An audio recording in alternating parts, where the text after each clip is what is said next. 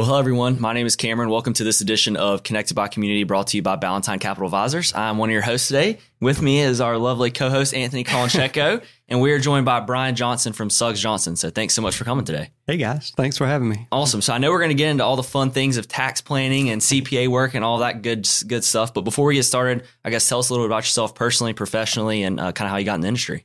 Okay, great. Yeah. Uh, so Brian Johnson, I'm married, got three kids, two in college. Well, no, I was about to say two in college, but one actually graduated, and is now gainfully employed. So that's a good thing. Um, been a CPA for 27 years now. Um, grew up in in Georgia on a dairy farm and knew I didn't want to do that for a living, so I had to decide something else and went to PC undergrad. And after that, I had the opportunity to to go to grad school at University of Georgia with an assistantship, and from there, just you know, got recruited by accounting firms and really got to know a lot about what they were doing, and so started my career with the Big Four, and have uh, then been out on my our own uh, Exotic Johnson for about 17 years now. So awesome! And it's been a good, a, a great career, very rewarding. Awesome. So, how was it transferring from, like you said, a large Big Four accounting firm? I know that's kind of the the typical route for young CPAs, and then starting your own. I guess. What have you seen from there, and uh, would you change anything?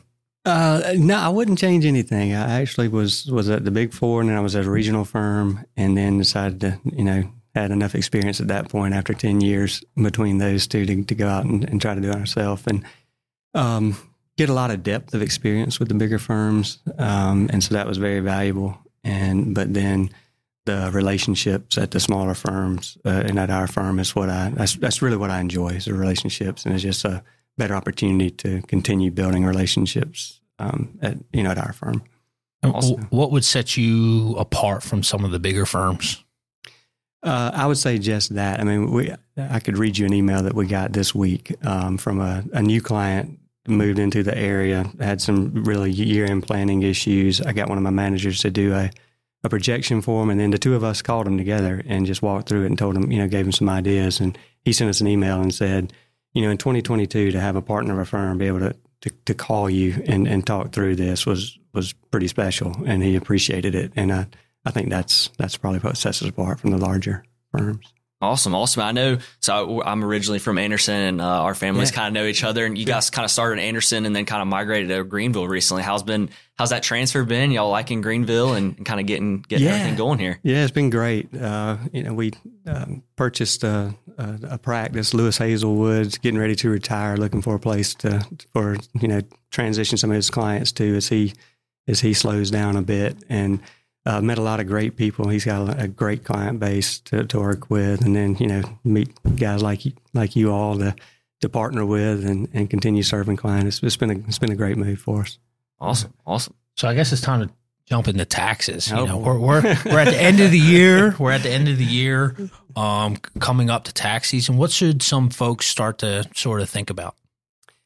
You know, uh, it's a great question. A lot of it depends on where they are in life. Um, you know, what what stage of their their career they're in. But as you and I we've talked about prior to this, uh, retirement planning is usually where I start. I mean, if it's a if it's a business, even you know, let's make sure they've maxed out their their 401ks. If there's an opportunity that they can pay them, owners can pay themselves a bonus and and, and max out their 401ks or, or look at you know profit sharing opportunities. That's usually where we start. Um, you know, some some other firms start with you buy a truck. You know, the truck's going to depreciate. Hopefully, that that 401k is going to appreciate in value. So we usually start there. Um, on the business side, we look at you know what equipment are you going to need in the next six months or so. Let's go ahead and buy it now if we can uh, get the DICTA deduction in mm-hmm. this year. Um, on the personal side, you know, we start looking at um, 529 plans. Have you funded your HSA? Have you done your retirement? Um, is there opportunity for tax credits? Um, I've done a, quite a bit in that space this year with some opportunities to buy uh, tax credits at a discounted rate that'll cover your tax liability on the, on the state level, especially, and somewhat on the on the federal level as well. So, um, really, it's just having that conversation and just figuring out, you know, what can we what can we do at this point? And charitable giving, uh, we do a lot of that. Um, something y'all are very familiar with, probably donor advised funds. Um, that's a great tool in a big year. If someone has an unusual year, a, a sale of a business, a, re, a, retirement, or something where they're bringing in a lot of income, maybe some big capital gains, a sale of real estate, you can sort of pre-fund your charitable contribution for a few years and take the deduction in this year when you really need it. And so that's that's a, a conversation we have a lot of times.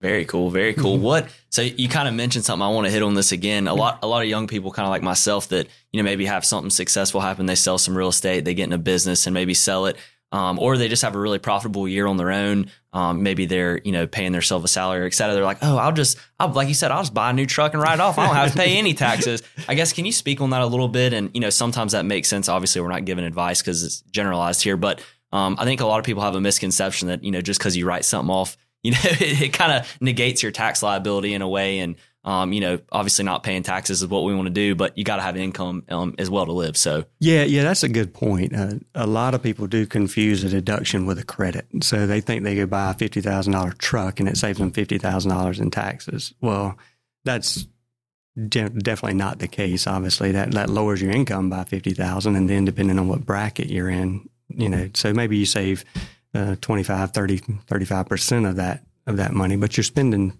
50 to gain that. So if you're, you're spending 50 to save 15, you're still going to have, you know, a big, potentially a big tax bill to pay. And, you know, then it also depends on the type of vehicle you buy. Uh, you know, a bigger vehicle you usually can write off faster. Um, but if you don't use it at least 50% in the business, then you can't take some of the, the bonus depreciation, 179, stuff like that. So you know, amazingly, a lot of people use their their vehicles at least sixty or seventy percent. yeah, right. Oh, I drive it every day. That's right. Yeah. This this new Corvette, yeah, yeah it's, it's really great for my construction business. right. you know, I'm looking at houses every time I drive, so uh, and that doesn't really fly. Um, but so we try to be careful with that. You know, a lot of times it works better to buy the vehicle personally and take mileage because um, mileage this year at sixty two and a half cents per mile adds up pretty quickly. Um, so if you if you're going with the uh, fuel efficient vehicle, a, a, smaller sedan or something that you can't take the heavy, the big hit in one year on, the mileage really works out, really works out well. But it's it's something to think about. I mean, and you can't do it every year. That's another thing. You, you know, if you buy it this year and then you sell it next year and get a new one, you, you got gain on that sale because you depreciated it to zero, and so then your your delta in your gain and you're having to go up in value, you, it's not as big a benefit as it's not as it's not as easy to say, oh yeah, I'm gonna buy a fifty thousand uh, yeah. dollar truck and, and ride it all right. Off. So when you're taking advice from your from your buddy or your or TikTok you know, or, or, whatever, it, it, it, sounds good until you get into the details. yeah. As we prepare for for next year, you know, we we always get this question from clients, and uh, we you know when should they file for their taxes, and and a lot of our clients are wanting to get it done as quick as possible. Right. Um, and sometimes that could be troublesome, um, um, especially with 1099s not coming out till February. And so, what what advice would you give clients? How how how long should they wait? Obviously, you don't want them to wait till till the deadline, but right. when should they actual file? Uh, well, one misconception with that is that it matters from the to the IRS. I mean, you hear people on both ends of the spectrum say, "Well, I I never extend. I'm not going to extend because that that gives you that makes you audited. And then you have others that if I don't file mine until October, that gives them less time to audit me. Neither is really true. I mean, I've never seen a correlation in the, the date you filed versus if you were audited or not. Um, so from from my perspective, as soon as you can get your information together and you know you have your 1099s from your investment advisor, get to your CPA because if you wait too long, it puts more pressure on us. We love people that come in in February. I mean, February is so much better than the end of March. yeah, they're, they're coming in with two yeah. weeks left. And like, hey, we got to yeah. get this filed. I hope yeah. this is fine. Right. And if you think about it, you're getting in when there's less volume. There's even more time can be spent. You know, your, your, your CPA is not as tired at that point. Um, generally, you know, if we, you know, we're not perfect. We're going to make a mistake every now and then. And usually when we see a, a mistake or, or, get a notice for for something match up, we're like, when did we file that return? Oh yeah, April thirteenth. so there there is some correlation there. Speaking on that, on the business side, I know you guys obviously do a lot on the personal side, and it sounds like you do a lot for for small business owners and even larger business owners as well. I guess can you talk about your breadth of services as well, and um, maybe who your kind of niche clientele is? Sure. Um, Yeah, we, you know, business, small business, I say is, is, is, although that's a broad niche, then that is kind of where we can add a lot of value because, you know, you're looking at the business owner, you're, you're helping them in their business, you're helping them with how that translates to their individual tax situation. Um, you, are concerned about things other than just tax. I mean, you're helping them grow the business and be more profitable. So we have a, a client, client accounting. I can't even say the word. it's a new buzzword. We used to call it business services, and now the industry calls it client accounting services. So it's basically your outsourced accounting. Um, so we have a, a department of uh, six people that, that do that, and, and, they, you know, that's your payroll, your sales. We, we don't do a lot of payroll, but payroll tax return assistance, sales tax returns after the fact bookkeeping um, assistance with QuickBooks Online. That's really a lot where small businesses are going now. They're signing up for QuickBooks. We're, you know, we can log on, they can log on, we can see it together. We can help them with that. We have a, a department that does that. We have the audit department that uh, assurance. So if construction contractor or, or a bank or, or something is requiring you to have audited or reviewed financial statements for licensing purposes or debt purposes, um, we have an audit department that, that provides that assurance services for them. And then we have our, our tax department that, um, and there, we don't specialize a lot, but we have a lot, we do a lot in the construction manufacturing space. We do a lot in the professional services, um, doctors, attorneys, dentists, um, that kind of space that we're able to, to help out with. Yeah. So some, even on the individual side where you can still add value, it's more than just, you know, doing a doing the standard deduction and kind of walking away for the most part. Right. Yeah. There's a lot that you can do from the business side. So if you're a if you're someone that's that you're employed by another company, you have a W two, you know, you have some charitable contributions, some investment. Yeah, there's some planning that can be done there, but there's not a lot of movements a lot of times that you can do. But on the business side, you have your equipment purchases. I mean, you may want to slow down on your invoicing at the end of the year, speed up on your, if you're cash basis, speed up on paying your, your invoices at the end of the year, just to kind of control that bottom line at the end. Um, you know, within reason, obviously you gotta, you can't do anything that's unethical, but, um, you can, you know, if you, if your choice is to, hey, I'm going to invoice that customer today or, or, or you know, on December 26th or, or January 2nd, or, or, pay that bill at the end of the year or the first of the year, then accelerating those expenses into the into this year in a big year can help. Um, so you know, it's those kind of things that we're doing a lot of this time of year. We're we're making the phone calls and checking in and seeing, you know, um, you know, where are we at for the year have we have we maxed our 401k? Have we considered profit sharing? Do we need any equipment? You know, don't buy equipment that you don't need. But if you're going to need equipment within the next six months, you know, now's probably a good time to do it. Yeah. So I, I guess I have a two part question that you kind of mentioned. Too. You mentioned QuickBooks and accounting software in general. I guess how much has that helped your practice be more efficient um, and offer obviously good results? Uh, and then what do you say to the people that are like, oh, you know, somebody has a business that's got more stuff going on than just, like I said, a W 2 with a standard deduction. Oh, I'll just fill it out in QuickBooks and hit submit and we'll be good to go for next year. I guess, what do you say on, on both sides of the spectrum there?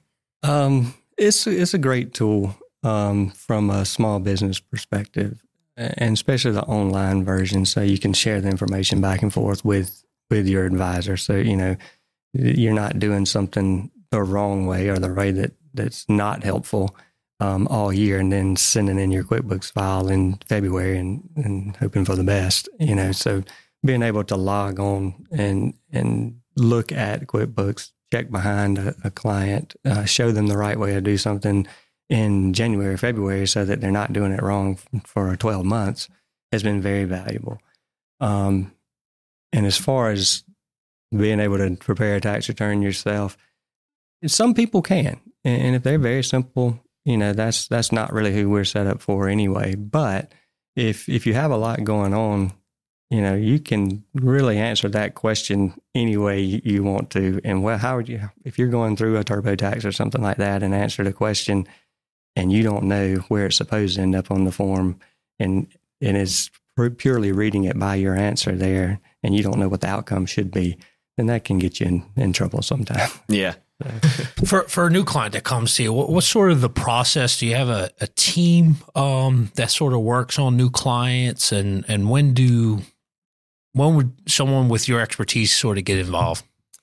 Um, good question. Yeah, we do. We have uh, five what we call tax managers, senior managers in in our firm, and every every new client that comes in the door is assigned a tax manager. That's kind of their their point of contact. Um, so we'll we'll onboard a new client. We'll get a copy of their prior year return, see what it looks like. Um, if it, if they're coming in this time of year, we usually try to get a a pay stub or or if they're you know business owner, the year to date financials and kind of see where they are from that perspective. And uh, you know, a lot of times the the manager, you know, they may assign that to a staff, but they'll get a projection done and look at it and and see if there's anything we can do with the client before the end of the year. Um, they bring me in sometime just to a lot of times with the retirement plan discussions, just because I, I have those discussion a lot. Um, I'll come in if if we're um, having a choice of entity. You know, maybe this year we we we got a new client that is currently a, a Schedule C, so a sole proprietorship, and and they you know being pretty profitable. So should we look at at maybe uh, doing an S corporation for them and, and paying salary and, and planning that way instead of so um, you know our managers are very talented. They're very good at what they do, and so they don't have to get me involved. But uh, sometimes it's just that comfort level a little bit to to have discussions with clients. Yeah, I like how it's a team aspect too, and um, I mean that's kind of how obviously how we run our business as well. Sure. It's, it's, a team aspect. I equate it to a doctor. I mean, would you if you had a huge major surgery coming up, you want one doctor looking at it or two, or same thing with CPAs, you want one CPA looking at your return, or you want a team of three or four or five, um, just to kind of you know catch things that somebody else might miss. Yeah, every every return that comes through our office is going to get at least two sets of eyes on it. Uh, most of the time, three, because we're gonna we're gonna prepare it at the at the staff level and you know use their their abilities, their lower billing rates for some of the you know data entry and, and stuff like that, and then their their their CPAs in training as well, or some of them are CPAs, and so they're they're they're looking at it, and the managers are assisting them and, reviewing the returns, and then you know my partner and I do a, a lot of the the higher level at the end, and, and, when we sign the return, so you're getting at least two or three sets of eyes on a on a return, and and uh, you're right, that's it's good to have that that second opinion. awesome. I'm going to ask a fun question. You know, right after April, what vacation do you take? You know, uh, we we hear we hear about all these CPAs party the after the horror stories before. yeah, you guys have fun. Yeah, um, you know, with kids, I haven't done a lot of you know a lot of the the older CPAs you hear. Well, you know, after next week, I'm hitting the Bahamas for the next ten days, and you won't hear from me. I'm not taking my phone, kind of thing, and. I haven't done that. I've, you know, I've, my youngest is is 15 now. She's still in high school, so you know, they, they haven't seen a whole lot of me in the last uh, few months leading up to, to the deadline. So uh, I haven't just disappeared, and, my wife and I haven't just gone away. So we usually wait and plan the vacations around kids. But um, we're we're part of the BDO Alliance now, which is a, BDO is a, a 50 largest accounting firm in the world, and by being part of their alliance, that we we get some of their training materials. We have their expertise when we need it, and uh, um, that's it's been very valuable to us. But they strategically put their um, year in their annual meeting right around May first, and, and it's in Las Vegas. And, and so, so, you go out there for business. So, so go out there for the purely business meeting right after that. so that's been pretty fun. awesome, awesome. Well, mm-hmm. um, I guess we have a signature question that we always like to ask. Anthony, you want to ask that for yeah. us? Yeah. Uh, what makes you tick? Ooh, what makes me tick? Um, professionally, what makes me tick is is helping people.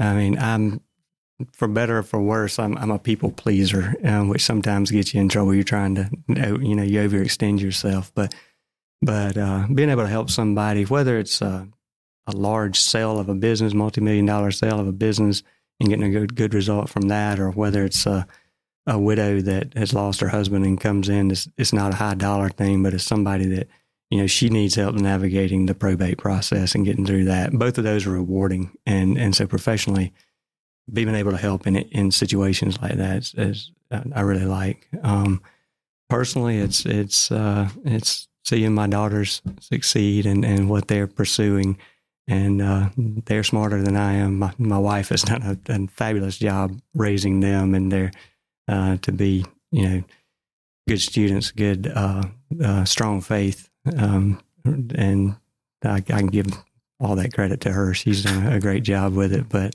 um, just just seeing what's next for them has been is really rewarding and exciting.